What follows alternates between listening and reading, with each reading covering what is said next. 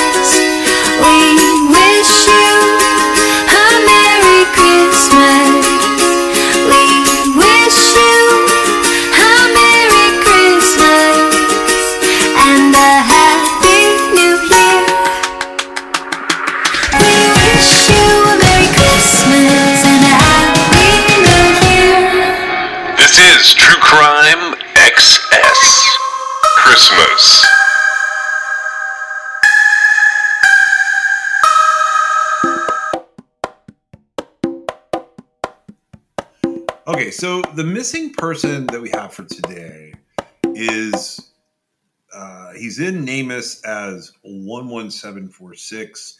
His NamUs case gets created on July 22nd of 2011. He does have a Charley project. Neither one of them have a lot of information on them. Uh, there are some images in here. Uh, there's at least there's a headshot of him, like he's got kind of longer hair. Uh, so this is uh, Jimmy Johnson. His name is James Richard Johnson. He is a Caucasian male. He is out of Scottsdale, Arizona. So that's going to be Maricopa County. He goes missing on December 25th of 1986 when he's 29 years old. Uh, again, his name is James Richard Johnson. He goes by Jimmy. Uh, he's five feet 10 to six feet tall. He weighs 140 to 160 pounds, give or take. And let's see. It says that Johnson was last heard from on Christmas 1986 after he spoke with his mother via telephone. Johnson was known to have mental disabilities. Now, he's reported missing out of Scottsdale, Arizona, but this says that Johnson told his mother he was living in Los Angeles. So Johnson's mother says that she last saw James at his residence on February 1st of 1986. He had strawberry blonde hair. It's kind of long, looks like it's past his shoulders, uh, and hazel eyes. Charley Project is one of those things that basically it, it just regurgitates that part. Uh, it does. They they both say that he suffered from some mental disabilities. Uh, basically, same details on the Charley Project that I just gave you, but it says Johnson's mother heard from him when he called her on Christmas. He said he was in L.A. She hadn't seen him since he left his Scottsdale, Arizona residence on February 1st of the same year. Johnson never contacted his mother again. His current whereabouts are unknown, and there are few details available in his case. But Charley Project notes that the Scottsdale, Arizona police are investigating, uh, and it gives a phone number 480 312 5155, and that goes to the Scottsdale Police Department. That's 480 312 5155. Did you find any more on this guy? No, but um, one of the things about this particular case I felt like uh, might be relevant, and then I kind of rethought it, but I guess here I am. So we're gonna go through what I was gonna say. Like, I don't ever want to be like, in the event your loved one goes missing, remember this. Okay, but this is one of those things. So it's touted he has mental disabilities. Okay, Yeah. but there's no elaboration, right? And I feel like that's why his case is possibly largely discounted. Uh, not discounted in that, like, he's not considered a missing person. It's just there's not a lot of information out there, right? Okay. Um, and so my point is like I don't know what mental disabilities means and it might have been more helpful if rather than that characterization to like give sort of more information of what he may or may not be capable of, right? Okay. Based on those. Like, for example, um, he didn't live with his mother anymore, right? Right. And so, you know, who was he living with? Was he living independently? Because to me, if someone's living independently, I'm not even sure that mental disabilities needs to be added to a missing person's profile, right? Yeah. And so, I, I mean, those are just my thoughts on this. I just know that, um, so, you know, first of all, mental disabilities is different than uh, mental illness. I would agree with that. I Okay. think I. I mean, I don't think they would use those.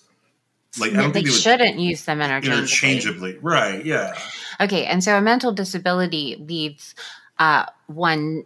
Well, it leads me to think that they're talking about um, like a certain uh, deficiency in cognitive function, right? I would agree with that. Okay, and so I don't know how that is perceived by other people, and I also don't know that it's necessarily relevant unless, like, let's say, for example, he needed to take medication or something like that to put it in there. Okay. I don't know. Maybe I'm just like making too much out of this, but I do feel like that detail is it's odd. The other thing is so his name is James uh, Richard Johnson and the name James Johnson is a very um common a- name. There's a lot of James Johnsons out there. Right. And so there was absolutely no way for for me to distinguish like if this guy could possibly still be alive somewhere else. That would be my best hope that he just like really didn't want to have anything to do with his old life and he moved on, right? But there's really no way that I can see to track him down. But um, I did want to mention him because he is someone who last spoke with his mother on Christmas Day of 1986. And uh, he told her he was in California and it doesn't seem to be any like credibility. We don't we don't know for sure if he was in California, right? I, I right. There is there does appear to be DNA in his case. He has lots of exclusions out here. And so but no, other than what I had to say about the characterization of him having mental disabilities, I haven't found any other information. No, I so I was able to run down some information on him. I found some candidates for him to potentially be alive, but realistically, I don't I don't have enough information to really verify what's going on there. So that's why I, left him on the list. Even like I, I kind of understand what you're saying. Um, I, I looked at it from the perspective of you know it would be nice if he were found. The gap in time is strange. It looks like he just kind of gets put into Namus slowly as Namus is becoming Namus. Uh, right. It's a backlog, I think. Yeah. So, and it is an Arizona case with a California component to it all. Um, it does have an active investigator uh, that uh, at least has been, you know, relatively recent in how they've been updating. Let me ask Uh, you something. Have you yeah. um I feel like that's come up a couple times with this uh with the home for Christmas segment we're doing. Have you come across a Namus case that doesn't have an active uh Oh, case? yes. Okay. Yeah, I, I I have come across cases before that it was literally just a data dump, and the per, like I have actually come across at least one, and I couldn't tell you who it is right this second, that had a deceased investigator attached to it, and the investigator had been deceased since it would have been put into NAMUS. Like Right. like I think there was an 80 something case I was looking at uh, for a completely different thing. And when I went to look up the investigator, uh, even though it had been entered into NAMUS in I think 2013 or 14, the investigator had passed away in like the 90s. Right, but I'm not sure that the data entry um point for Namus would have any sort of inclination to to look anything up or change anything. No, right? no, I think there's. I think it's literally just a records transfer, and Yeah, it's data sometimes- entry. Yeah, Right. yeah.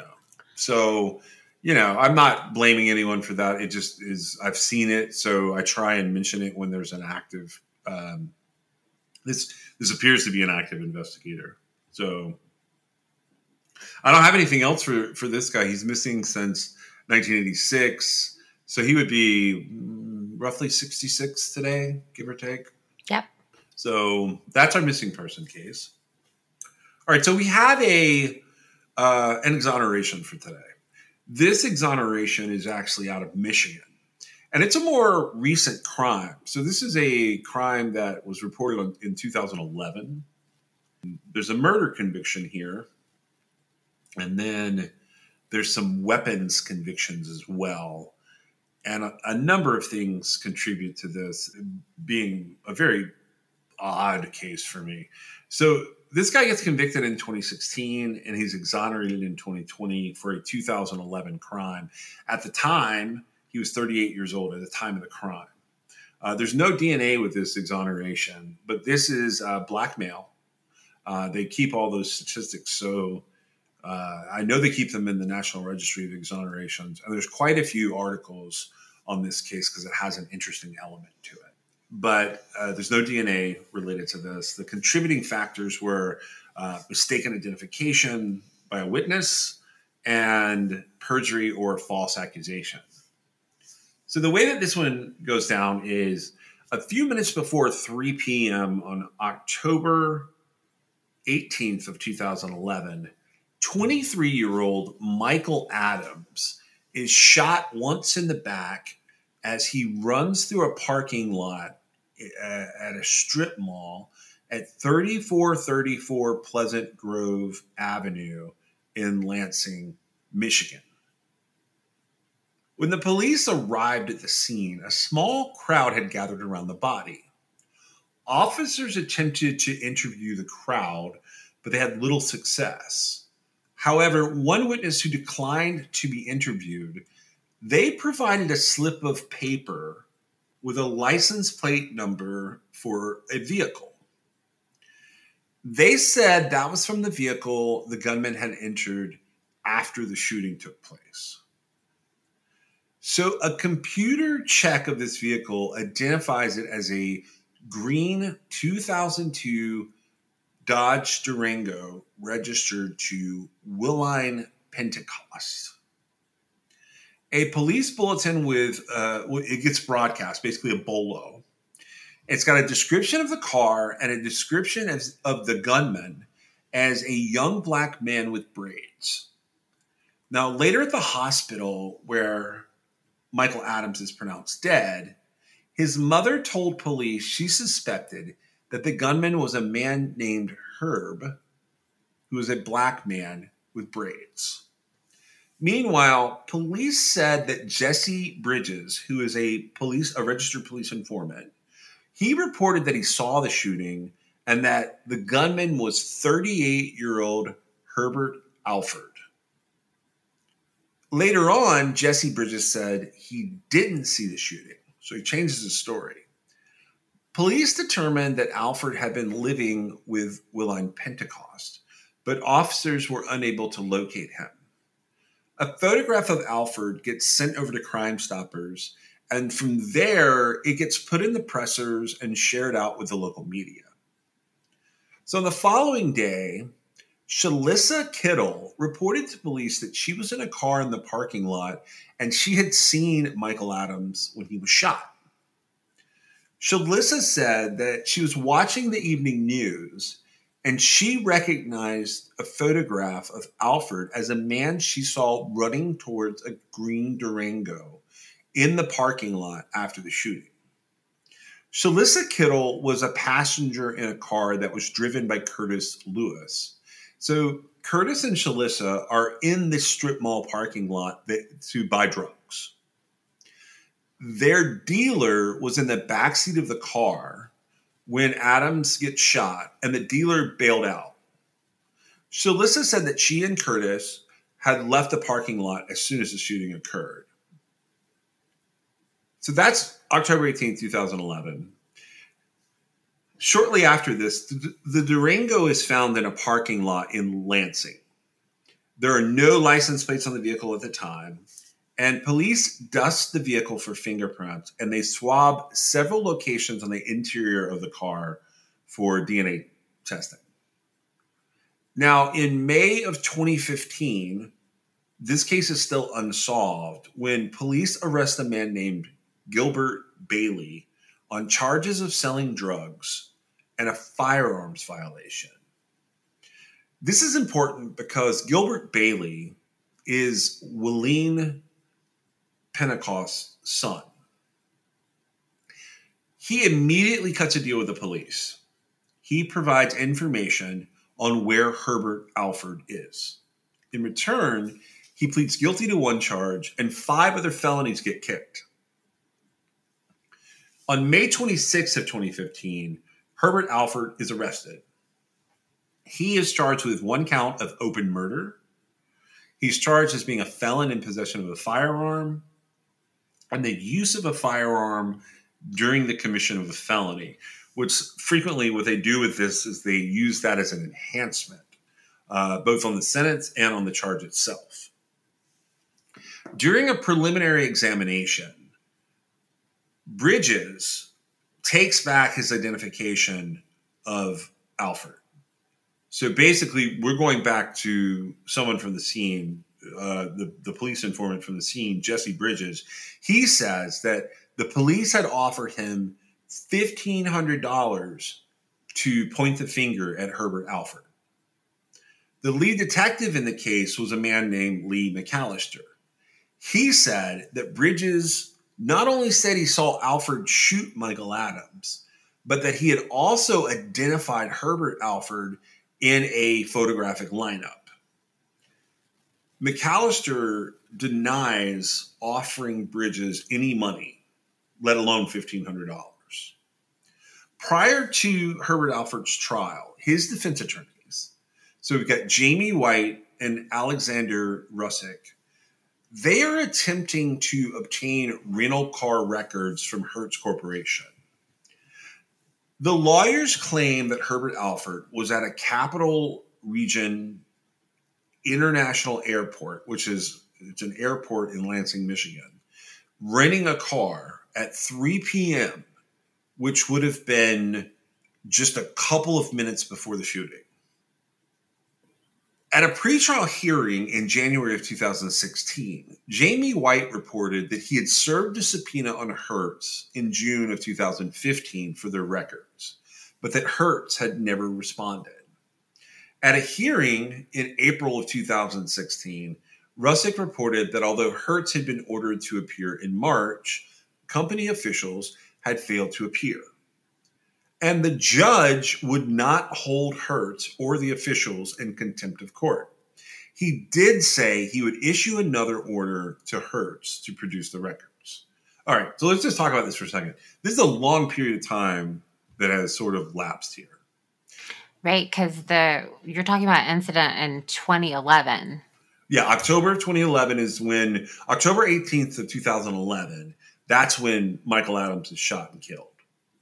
Right. And so after the arrest um, that leads to the information uh, in May of 2015, it seems like pretty much immediately defense attorneys asked this uh, asked the rental car, car company Hertz uh, to produce records, right? Because they're establishing an alibi. Yeah, it's within. Like, it is so fast. It's within days of his arrest. They the attorneys they come on the case, and they, that's the one of the first things they do is they reach out to Hertz. So he's arrested May 26, and the subpoena goes out in June 2015 because they're just trying to establish like if he's there and they have an alibi for him, then that basically squashes the case before the case even gets started. Right, because if he really legitimately was renting a car at Hertz, now I do find it kind of odd that like he remembered that's exactly where he was when that happened. But you know, having established he's at the airport, he can't be in two places at once, right? Correct. And renting a car is actually one of the, I would say, one of the very few things that uh, would require you to be you, right? Yeah, there's there's multiple Checks. ways that you Right. should yeah you should like because it's you have to be a certain age they have to see your driver's license they have to take your information they have to they, they do a lot of checking for you to to walk away with a rental car including not just driver's license but usually a credit card Right. even in Mhm. 2011 that would have been the case correct I, I believe so. Yeah. It, it, it was good. It was a good, uh, it was good evidence to provide an alibi. I thought so. Like I thought, and you know, if you go further than that, and this may not be true in 2011 everywhere, but I noticed when I rented a car, it's been a minute, there were cameras everywhere. And Well, sure. It, it was at an airport as well. I would say that airports definitely have security cameras. I would say that they're going to be SOL as far as getting any sort of footage uh, four years it's later. so yes, because it's so far back. That's the other thing that causes, I think, the lapse here is like you know how long do rental car records last? Because you're talking about a rental in October 2011, and now we're asking for them in 2015 and 2016. Well, interestingly enough, um, like you know, at first we don't know because Hertz doesn't bother responding. So, what do you think is up with that? I I I don't think we really get a great answer for that. It just seems like they don't care. Well, I don't think it's that they don't care. It's just, you know, Hertz is a corporation. I believe it's a nationwide corporation. And getting a subpoena or even like eventually an order for them to appear. To the right person at the right time is uh it's quite a dance to do i would imagine.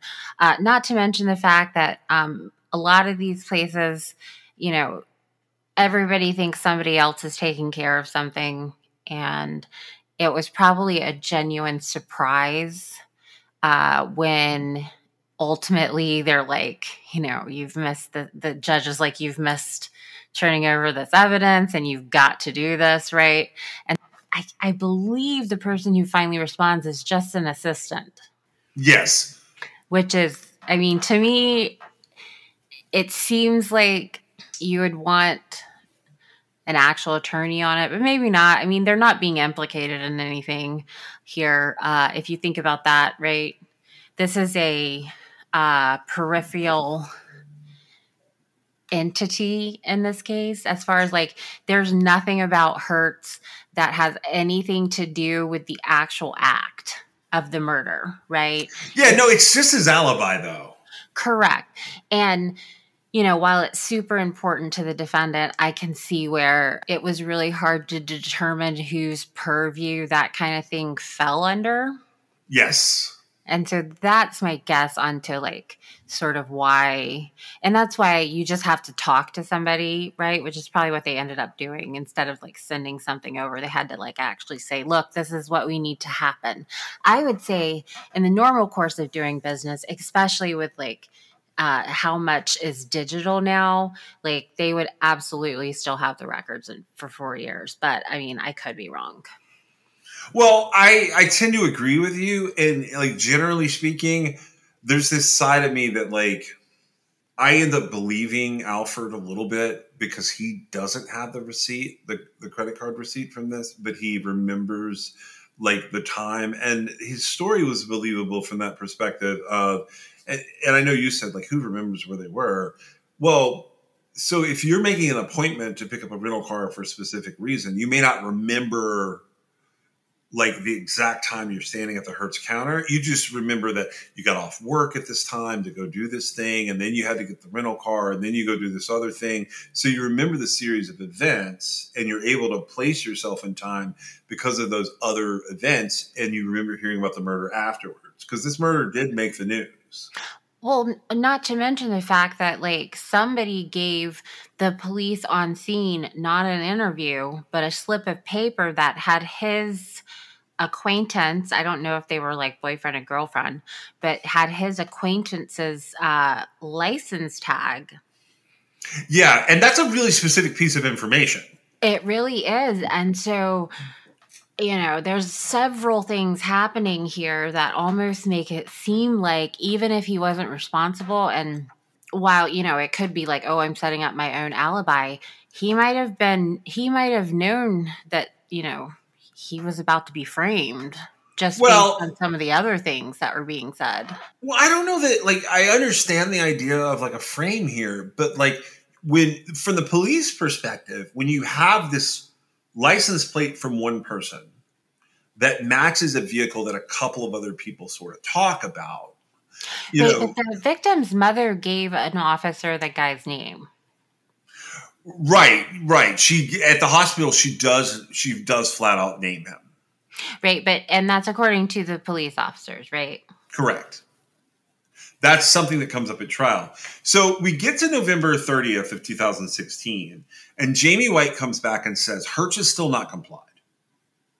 And so Jamie White makes a mistake here, in my opinion, and doesn't request the delay in the trial. He's like trying to balance a couple things, but he does say that he needs those records for his defense. But the trial is starting five days later on December the 5th in Ingham County Circuit Court, and he still doesn't have the records when the trial starts.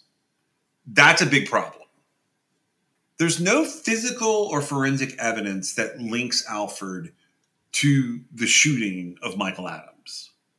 So we'll put that out there up front. A Michigan State Police Crime Lab analyst testified that there was one swab from the Durango that was tested, and three DNA profiles are isolated, and that DNA does link Alford to the Durango.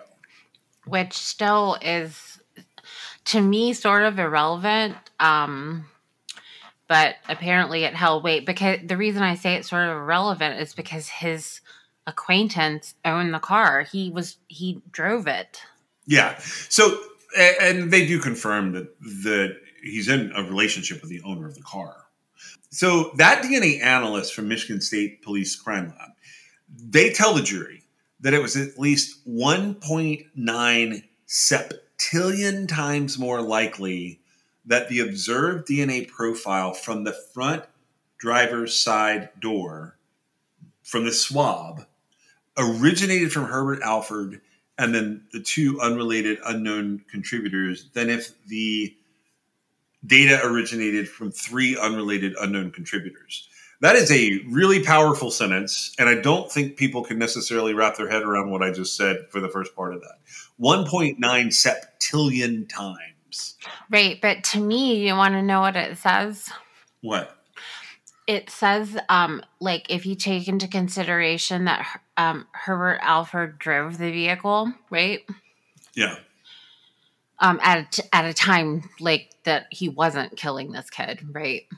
It says to me that like the fact that there are two unrelated unknown contributors leans more towards he didn't do it Well, that's what I would think. It's like he's just caught up. His DNA is just leftovers. Is that what you're getting? well his dna would normally be there the the weird thing is that there's other people's dna right that's what makes it seem whoever is a normal driver of the car right Yeah. uh, which th- it doesn't get into all that here, right? But you could expect any. Actually, I would go so far as to say normal passengers and normal drivers of a vehicle, even if it's been a while, it would not be odd to find their DNA in your vehicle. Okay. Oh, absolutely. And so I would presume that they had done a sort of a presumption, uh, presumptive elimination, right? Yeah. I don't know that for sure. It may not have happened, but having, uh, if you did the presumptive elimination, that means that any driver that drove the vehicle or was a passenger in the vehicle was eliminated and you're left with two unknown, unrelated contributors. Those are probably who you're going to want to look at uh, with regard to who was possibly driving it at the time of the crime. Right. So, I mean, so the main thing is the Durango does appear to be correctly linked to the scene, and Herbert Alford can be linked to the Durango, but his attorneys they concede that and they they agree with you. They argue that the DNA test results are meaningless because Herbert Alford has reg- regularly driven this vehicle, and that's because he was in a relationship with Willine Pentecost. Right. And so I wouldn't have argued that they were meaningless. I would have argued they were helpful for the defense. That's an interesting approach. That that actually, I understand where you're coming from. That makes more sense to have argued that he, they should have not focused on the fact that his DNA was there. They should have focused on the fact that that's normal. What's unusual is the unrelated DNA. Right. Unless there was no additional presumptive testing done, which uh, who knows, right? Right. Well, it, it's there. It I it drives me a little crazy when DNA is brought up and there's still unknown DNA that's kind of in this pile that they're using to like s- secure conviction. Um, particularly in an instance like this, when it, in my opinion, I, I think I think you're right. The the defense maybe dropped the ball there, and if they would have focused a little more on identifying the unrelated unknown contributors, then they would have a better idea um, of of maybe what direction to go. In my opinion, that could that could backfire too. They they could end up with it being, you know, not like rule outable, uh, uh, excluded parties. You know, you end up with people with alibis or people that couldn't possibly have been there. Then it makes it look more likely uh, that that it could have something to do with him when you throw around these big words like 1.9 septillion. Um, Right. But you know that that's just uh, basically the 1.9 septillion is only stating that it's more likely that his that DNA his was unknown. combined with the two unknowns than it was three unknowns. Yeah, I understand. see, I'm that just saying. that statistic even more so, right? I think some jurors wouldn't understand what was being said there. Yeah, I I agree with you. We've we've seen that uh, uh, quite quite a bit recently. The next part of this is we're in the trial. Curtis Lewis he testifies that he and Kittle, the woman I mentioned above, that they drove to the parking lot and they were going to buy crack cocaine. After the dealer with whom Lewis is going to buy drugs from gets into the back seat, Lewis said he saw an argument erupt between two people on the sidewalk in front of a barber shop that was located near Vaughn's Market. Lewis then said he so so this is all happening in this strip in and around the strip mall. Curtis Lewis said that he then saw a short man who turned out to be Adams run past his car and that there was a taller, slim man chasing him. Lewis said the taller man shot Adams in the back, and the gunman then got into the rear passenger seat, so the back seat, passenger side of the Durango. There was another man waiting in the driver's seat, and another man then walked up to the Durango and got into the front passenger seat, and that vehicle sped out of the lot according to Curtis Lewis, he didn't recognize any of them. He said, while this hap- when this happened, that the dealer bolted from the back seat of the car, didn't want any part of this, and Lewis then drove himself and Kittle out of the lot. He admitted that he was unable to identify the gunman from a photographic lineup, and in that photographic lineup was Herbert Alford's photo. He also admitted that he had been freebasing cocaine since 2 o'clock a.m. and was there to buy more. So this guy has been on a 12 hour bench. Now, well, he says he has. He's, he says he's been Right. using cocaine from 2 a.m. till 3 p.m. But then But then Kittle testifies that she's sitting in the passenger seat next to Curtis Lewis. She maintained that they were not there for cocaine, but they were there to buy marijuana. You know, I guess that that doesn't actually um, counter. Uh, it doesn't contradict him saying that he'd been freebasing cocaine since 2 a.m. but only that they were there to buy more cocaine. I would agree with you, and I would also say that the all of this is possibly true. Well, sure, and you know, uh, the stigma associated with cocaine is much, much different than marijuana. So, And well, crack is even more so than cocaine, wouldn't you think? I feel like I, I mean I yes, but I would say that like marijuana is a plant, right?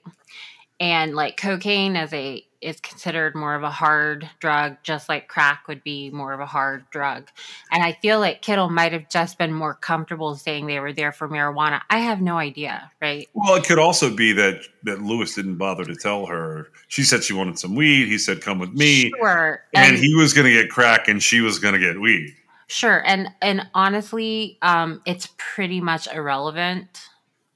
It is, but it is what is being brought up at trial, which is how we get there. Right. And then, you know, you have to start. Actually, I think if he had been freebasing cocaine since 2 a.m., um, I feel like he could have had a really accurate account of what was going on, right? Because doesn't cocaine make you like hyper focused? it can, yeah. Super uh, energetic. It, there's a there's a, it, it depends on where he's at in his his fix, but yeah, it can do some of those things. So Kittle says that she sees Adams run past the car and that she sees him from about two car lengths away, so not very far. Um, she said she heard gunshots, and then she saw Adams grab at his back and fall down. And then she also said that she saw the gunman get into the Durango and describes a similar scenario as Lewis as the Durango has driven off. Now, her testimony was that Alford was the gunman and that she recognized him after she saw his photograph on the television news. Um, that's going to be a tainted testimony, but I'm sure they don't really address that here. Otherwise, I don't think we would be in the situation that we're in. All right. So then, Lansing police detective Damian Manson, he comes on and testifies that in May of 2015, he had been looking at Pentecost's son, Gilbert Bailey. He had specifically been investigating him for drug trafficking. So Manson has been making controlled undercover purchases of both cocaine and heroin. So Manson and other officers end up executing a search warrant at Gilbert Bailey's house. During that search, Bailey tells Manson that he knows where Herbert Alford is living. So on May 26, 2015, based on that information, they the police are able to arrest Herbert Alford, which you know, that's coming up at trial now. Gilbert Bailey testifies and he gives various accounts of his activities on the day of the crime. He says that Herbert Alford drove him to True Styles and Fades barbershop, which is in that strip mall, and then drove him back home. He said he subsequently went to attend a class at Phoenix University on Lake Lansing Road. Later on, while getting a ride home, he said he began getting text messages from his cousin telling him that Michael Adams had been killed. So Bailey gives different times and different accounts of how he gets from place to place. He admitted that Pentecost, the mother of the Durang- uh, the owner of the Durango, was his mother, and that he did not get along with Herbert Alford. He said that uh, Alford did not pay uh, rent, and that Alford had been having an affair with a different family member, which is Gilbert Bailey's aunt. So I assume it's it's either I think I assume it's mom's sister is what I assume. I don't know that for sure. Bailey testifies on the morning of the day of the crime. He heard Alford telling Willeen Pentecost that he had been robbed of 50 pounds of marijuana and that he was trying to identify the thief. All right, I'm going to pause that right there for a second. 50 pounds of marijuana is a lot of marijuana It for a a lot number of marijuana. reasons. Like, uh, so, like, it's a lot if you've got like super well packaged, like two pound bricks. It's 25 of those. And I don't know how many people are really familiar with what marijuana looks like before it gets to that state. but marijuana is a big, fluffy, lightweight thing. I was going to say, yeah, that it's very, very light. So it takes quite a bit to get it to To brick let you know. form. Yeah. It- yeah. But keep in mind, uh, so this particular witness is, uh, he is, he has cut a deal. Yeah, he's cut a he's cut a sweet deal Okay. based on his own cocaine and heroin problems. Gilbert Bailey says to the jury that on the day of the crime, Alford suggested that he go get a haircut and that he'll pay for it.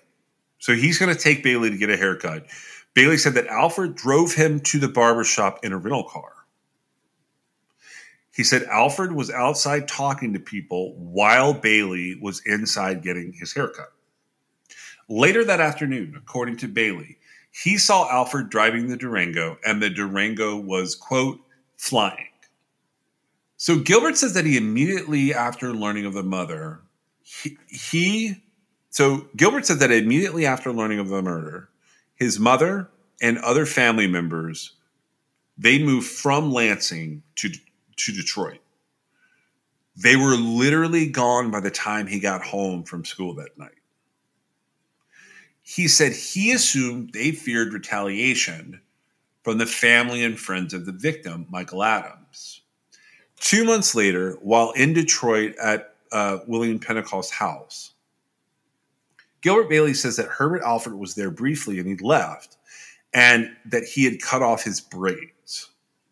Six months later, Gilbert says that he saw Herbert again, along with another man at Pentecost home. That man and Herbert were, went into the basement, and Gilbert testified that he overheard Alford talking about the crime. So, and, and this is something I want to throw out there and, and kind of get your opinion on. Do you think he's genuinely hiding because the police think it's him? Herbert Alford, who Bailey is describing seeing in Detroit at his mom's house, has moved and is hiding because the police thought he was involved with Michael Adams' shooting. I'm not sure. I feel like uh, he's cut the sweet deal and he's got to give him something, right?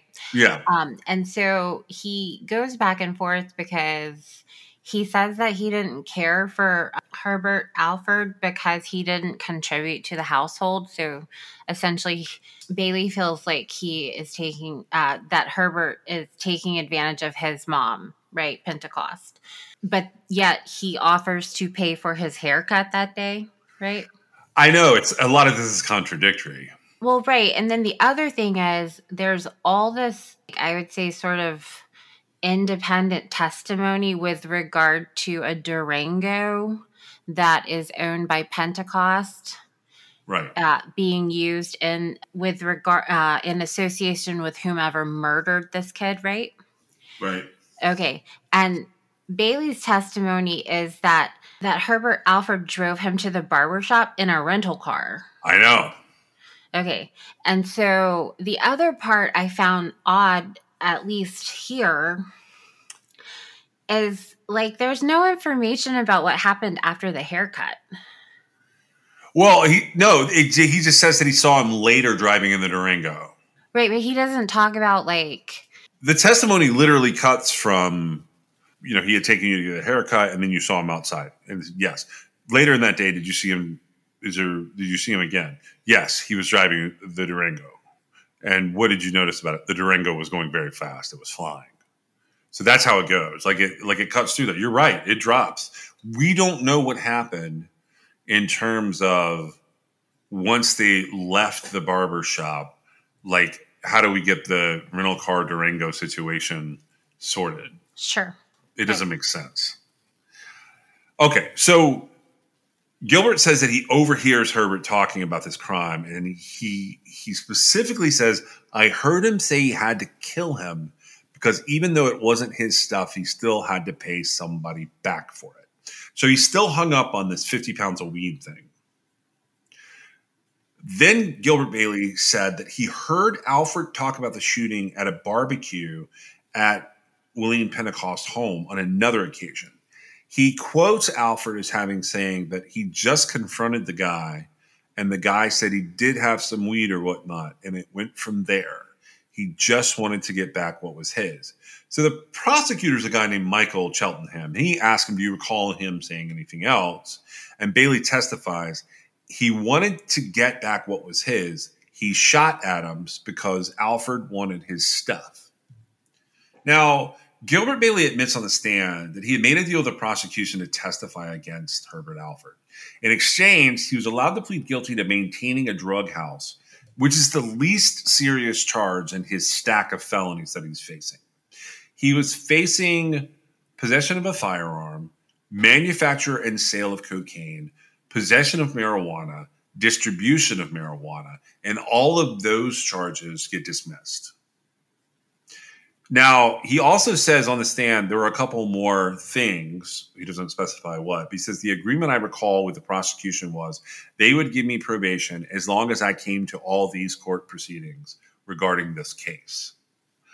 During closing arguments, uh, defense attorney Jamie White tells the jury that Kittle's identification is suspect because she saw Alford's photograph during a television report saying he was wanted for the shooting.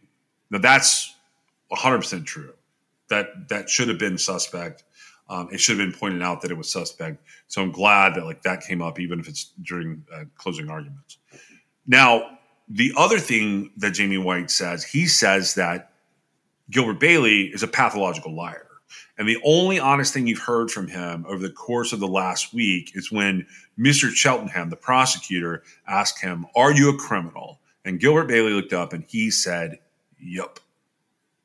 So that's the end of the trial. And on December 13th of 2016, the jury convicts Herbert Alford of second degree murder using a firearm in the commission of the felony and being a felon in possession of a firearm.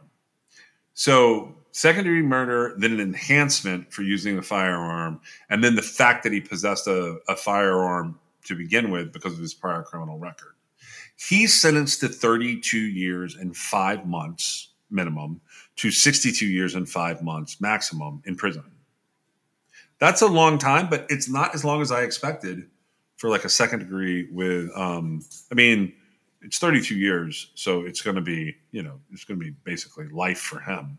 It's going to be 70 when it gets out, 70 something when it gets out. But attorney Daniel Bremer, he files an appeal on Alford's behalf, and he asks that the Mich- Michigan Appellate Court remand the case back to the trial court for a hearing, and that the trial court force Hertz to disclose the records relating to Alford's rental. In February of 2018, that motion for relief or remand is granted. So Daniel Bremer, again, he seeks these records from Hertz the first response is in a letter dated March 7, 2018. This comes from the person you were referencing. That's Carolyn Fry.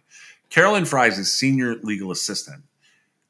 Bremer says that Fry said a search was conducted and no records were found. Bremer also said that Fry claimed the records would have been purged since they're from 2011, which at this point in time is almost seven years.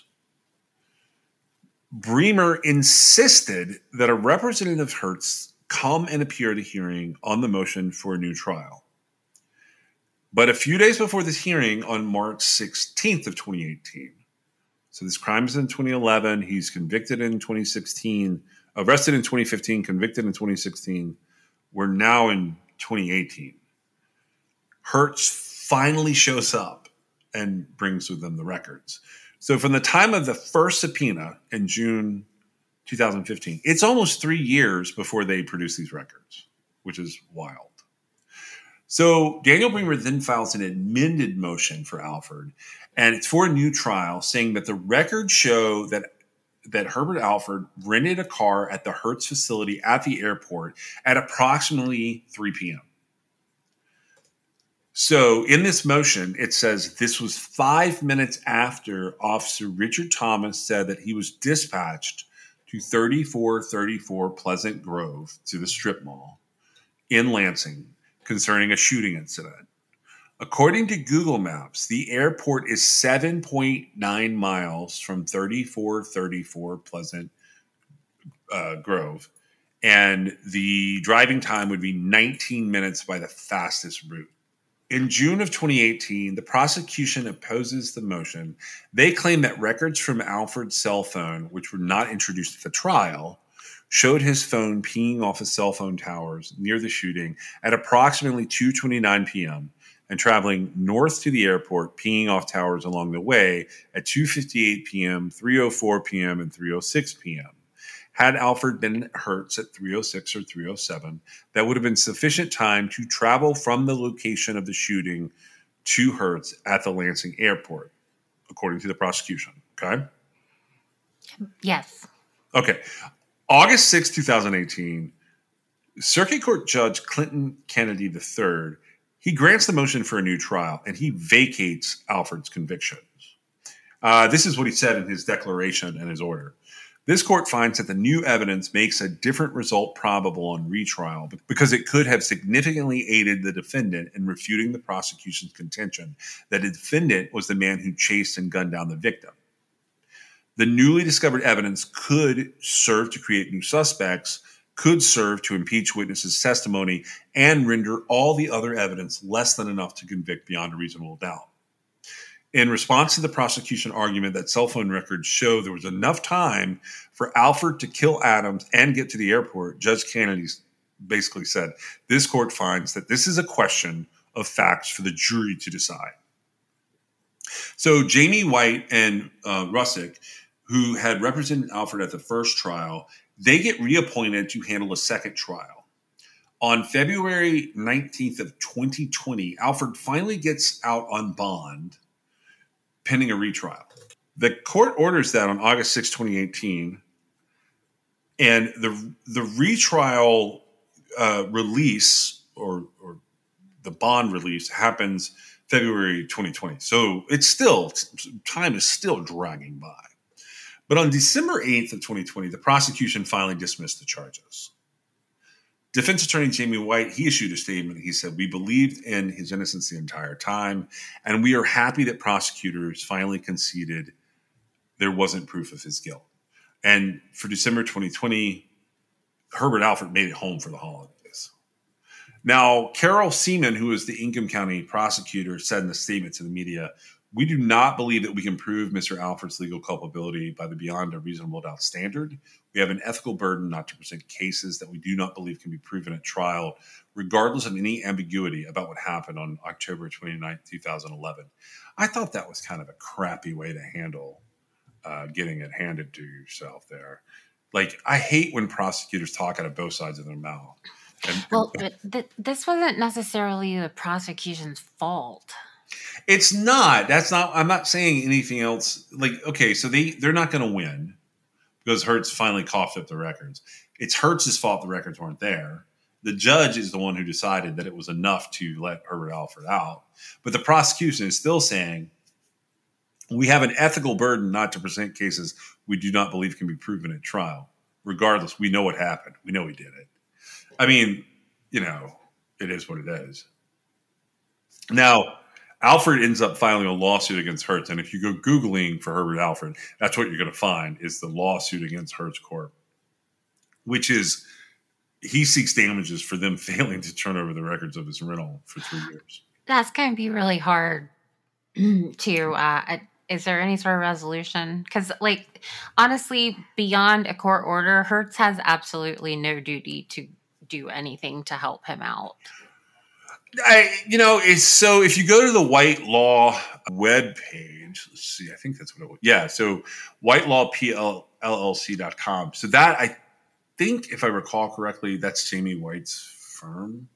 Um, I don't know who his partner is. Okay, yeah. Uh, so all of the people that are involved in uh, Alford's case, James White is the founding attorney for their firm, or for at least one of the firms involved here. He actually has a "We're suing Hertz" uh, like blog post up, and here's what he says. Um, I don't know when he put this up because he didn't date it. Uh, attorney Jamie White is representing Herbert Alford in a case that is making national headlines. What's the backstory? In 2018, Alford was wrongly convicted of a second degree murder that occurred in 2011. The shooting death of Michael Adams occurred in Lansing neighborhood, 20 minutes away from the airport, where Alford was renting a car from Hertz. Alford could not have committed the murder because he used his credit card at the airport at 3 p.m. on October 18, 2011, six minutes after the murder occurred. Uh, nevertheless, uh, Alford was wrongly convicted, facing a 30 to 60 year sentence. The only evidence Alford needed to prove his innocence was the car rental receipt, but Hertz failed to cooperate. The car rental giant ignored subpoenas and court orders for years. Our client had to pay the price. Despite requesting the receipt in 2015, Hertz didn't uh, produce the receipt until 2018. Alford spent five years in custody for a crime he didn't commit as a result. This would not have happened had Hertz promptly turned over a much needed alibi receipt, proving our client was not responsible.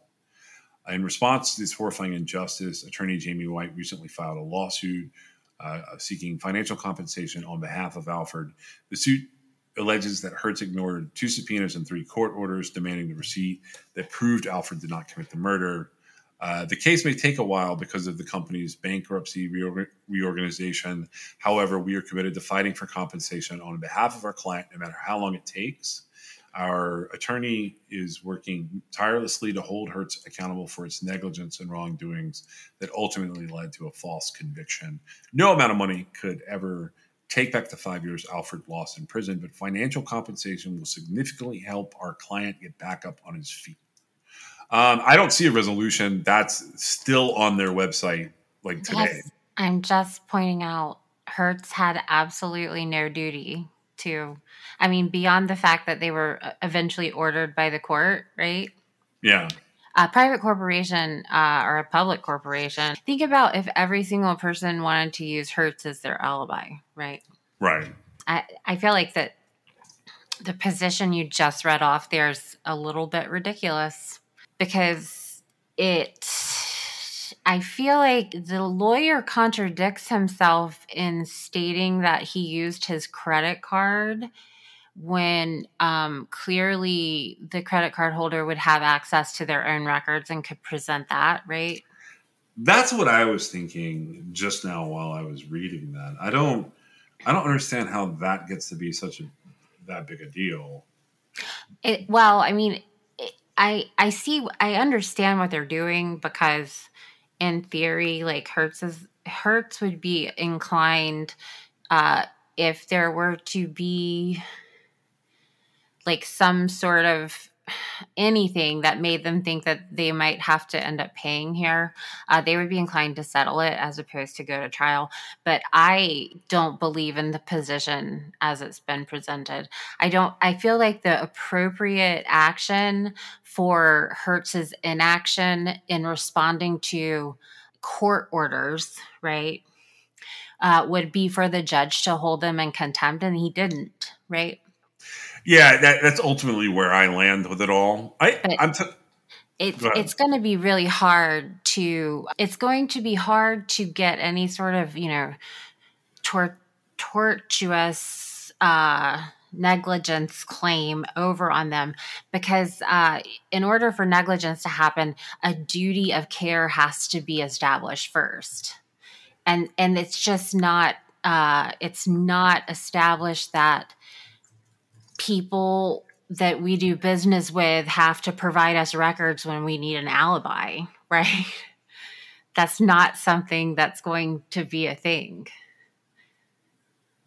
Huh. Well, uh, I you know it's interesting. I've seen some like weird stuff with Hertz basically having uh, some other problems along the way, uh, and Alford came up recently with this lawsuit. Um, I noticed that he came up when Hertz was being forced to tell a court. I don't know. I don't remember which jurisdiction it was, but apparently they had some kind of problem where there were 165 or 200 somewhere in there customers who said that they had been wrongfully arrested of the for the theft of Hertz rental cars. Well, that's a completely different situation.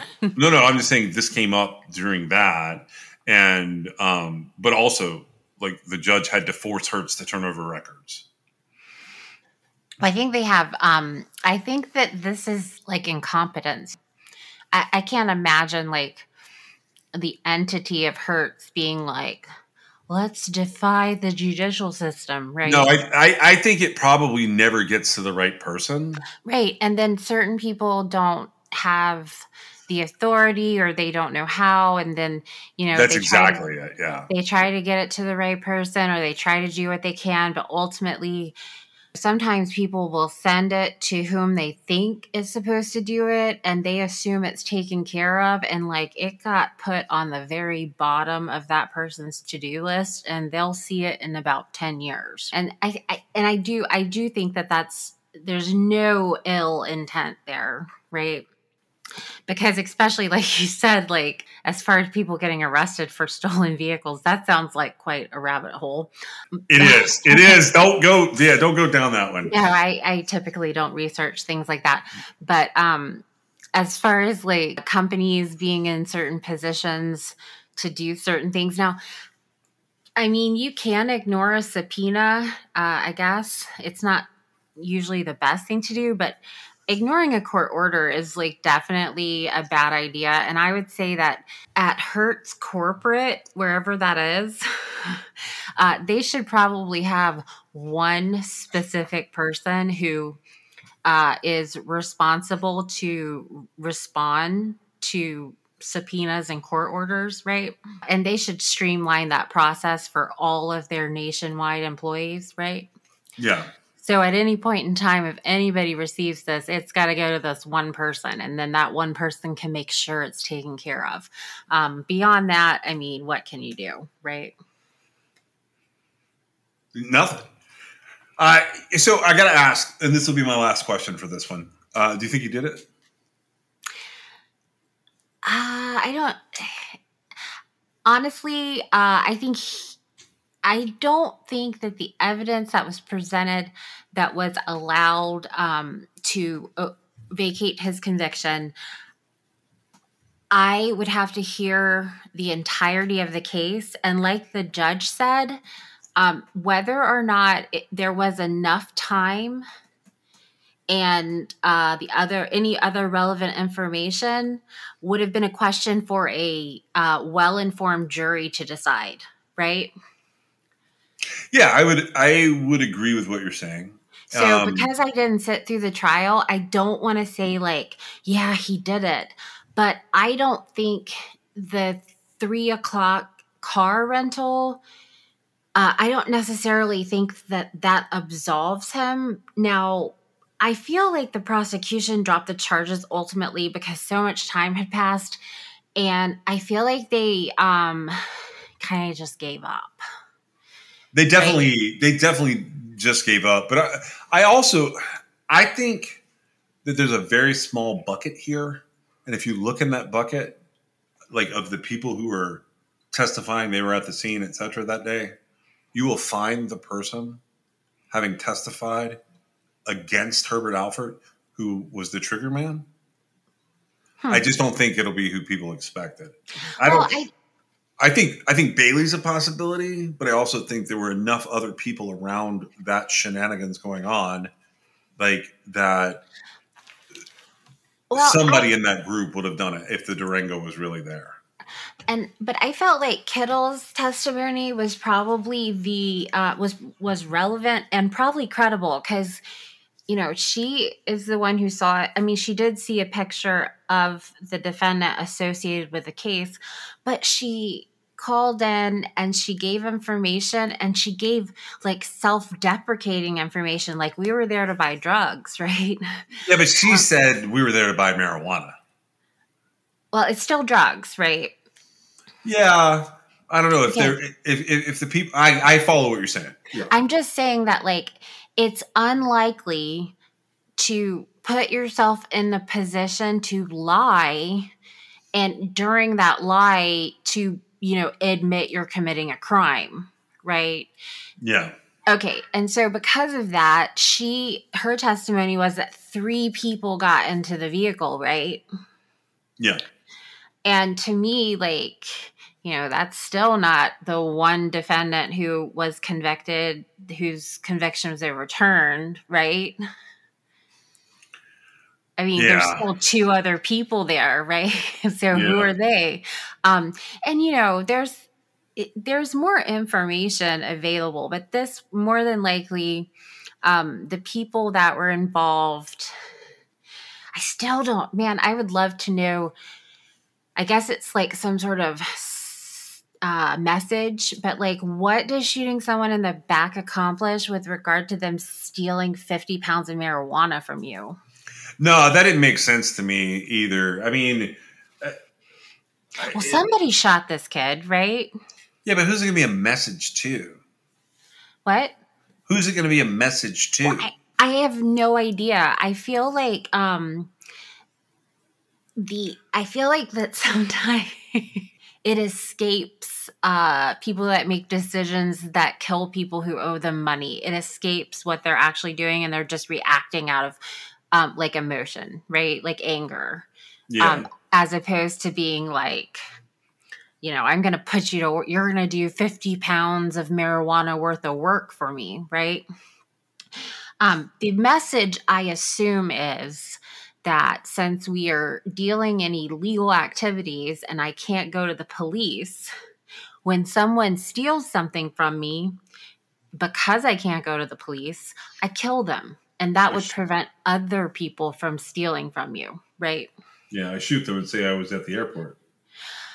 Right. Um and yeah, I but you know, there's so much there and so much time had passed, but I I don't know if he did it or not, but it it's tragic that that I, I believe the victim was 23 years old. Um, this was actually one of the hardest cases um, for me to comprehend because of I, I don't know what it was. Maybe the number of sort of not really relevant people that are introduced, right?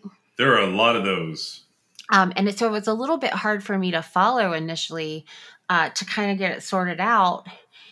But um, for the most part, uh, you know, I hated that 23 year old Michael Adams. I mean, his, I guess his murder's gone unadju- will go unadjudicated now. Yeah, unless something pretty concrete comes down, I don't. I don't actually see.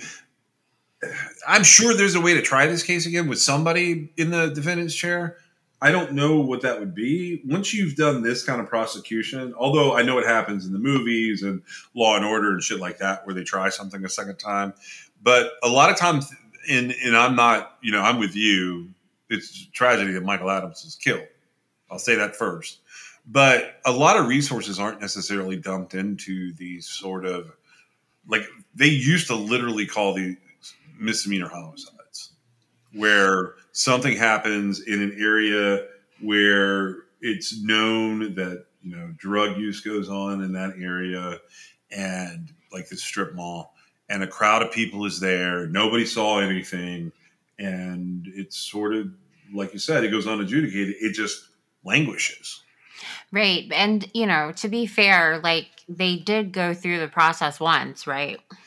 Yeah, they definitely went through the process once, but what I'm saying is, No, no, I understand what you're saying. They're not going to put the resources to do it again. well, the autom- the automatic defense to a second trial, unless it's the same defendant, is well, what about when that guy did it?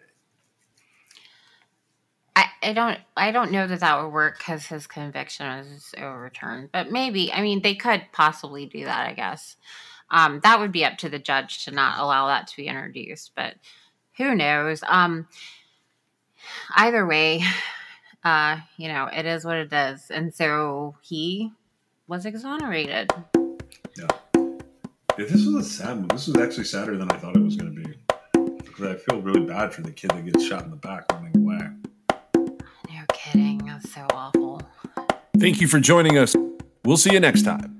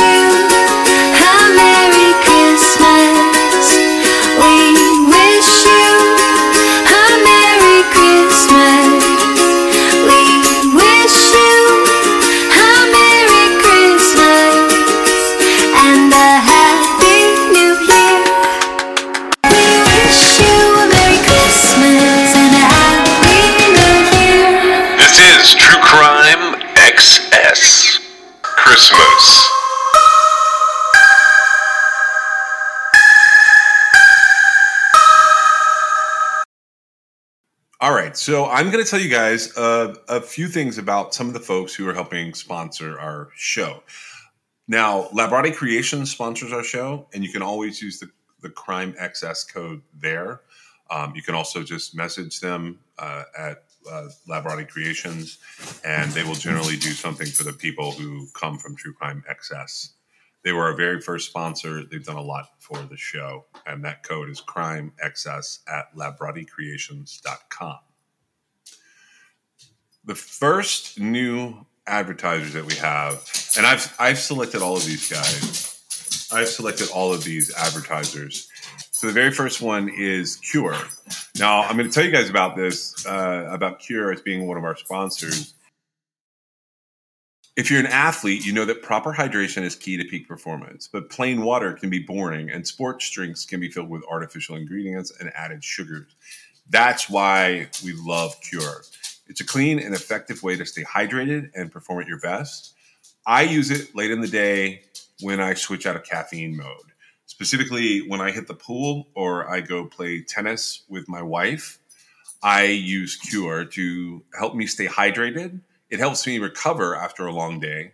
Now, you guys may not know this, but I build things. And right now, I've been building several structures on our property out here. Among those is a new podcast studio space for myself. I do a lot of that work at night and into the wee hours. And I always have some cure with me to go into my aluminum water bottle. Hydration is not just about filling up my aluminum bottle with water. Cure Hydration is an oral rehydration solution that contains the perfect balance of electrolytes and glucose to help your body absorb water and rehydrate quickly. Whether I'm building things or putting the podcast together or chasing these dogs that you sometimes hear in my studio up and down the trails to get them worn out, Cure Hydration is the way that I choose to go.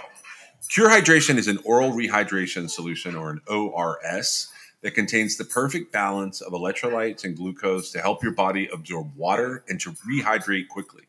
The formula is made with all natural ingredients like coconut water powder and pink Himalayan salt. It's free from artificial flavors, from sweeteners, and preservatives. Cure Hydration is vegan, gluten free, and non GMO, making it a great option for anyone with dietary restrictions or preferences. The packets are convenient and easy to use. You just mix them with your water and you drink. They're perfect for on the go, they're perfect for travel, and anytime you need a quick and effective hydration boost, ready to combat dehydration, then you try Cure today and feel the difference for yourself. You can use code TrueCrimeXS for 20% off your order. That's T R U E C R I M E X S. I have a link that I'm putting in the most recent episode show notes, and True Crime XS will get you 20% off. Our second sponsor for the show today is Laird. Now, Laird has a list of things that they want me to tell you about. They have better ingredients with amazing taste and functional benefits. They have a superfood creamer crafted from the highest quality, all natural, real food ingredients. All Laird products are sustainably sourced and thoroughly tested to ensure that you're incorporating the cleanest, finest fuel into your routine. They have all natural, whole food ingredients, and they contain naturally occurring MCTs made from coconut oil. There's no artificial flavors, there's no colors or additives, and there's no sugar from highly refined corn syrup. They want me to talk about my love of coffee, but the truth is, I don't do much with coffee. But let me tell you someone who does. My wife has to have a cup of coffee every day. Now, I've fallen off recently, but one of the big things that I've done since the beginning of our relationship is she used to go and get a Starbucks every morning. I have substituted that out by always trying to make her coffee. It's not going to be every single day of time from when I met her, but for the most part, almost every day, I make her coffee. I put her creamers together and I make sure that she has a good way to start her day. So with Laird, he started experimenting with his morning ritual almost two decades ago. He found that when he started adding fats to his morning cup, like coconut oil, he had amazing energy throughout the rest of his day. He gradually perfected this recipe for an epic cup of fuel. and he began sharing it with his friends in the surf community. I'm an ocean guy, so I saw this item and I was like, okay, we're going to try this one out. Are you ready to feel more energized, more focused, and supported? Go to lairdsuperfood.com and add nourishing plant based foods to fuel you from sunrise to sunset. And you can use our promo code at checkout to save 15% off your purchase today. Our offer code for this for Laird is going to be True Crime XS. Pretty much everywhere except for Labrottie Creations. If you use True Crime XS, that will get you uh, at Laird, it'll get you 15% off. At some of the other places, they'll get you 20% off. Uh, I'm going to tell you about two more uh, sponsors today. So the first one is uh, the third one is Liquid IV. So let's talk about the real reasons that you need to hydrate. Late night TV binging, back to back Zoom meetings, going on a walk with your friends.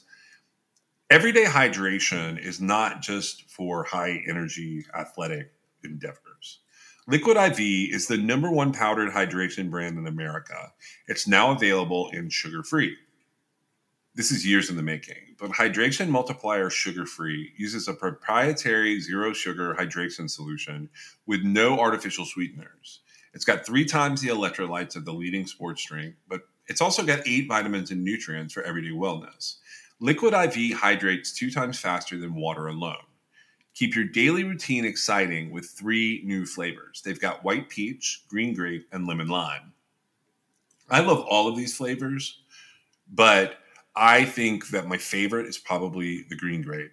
Uh, white peach, I use as a secondary flavor, and lemon lime, I leave here for my kids and my kids and my wife.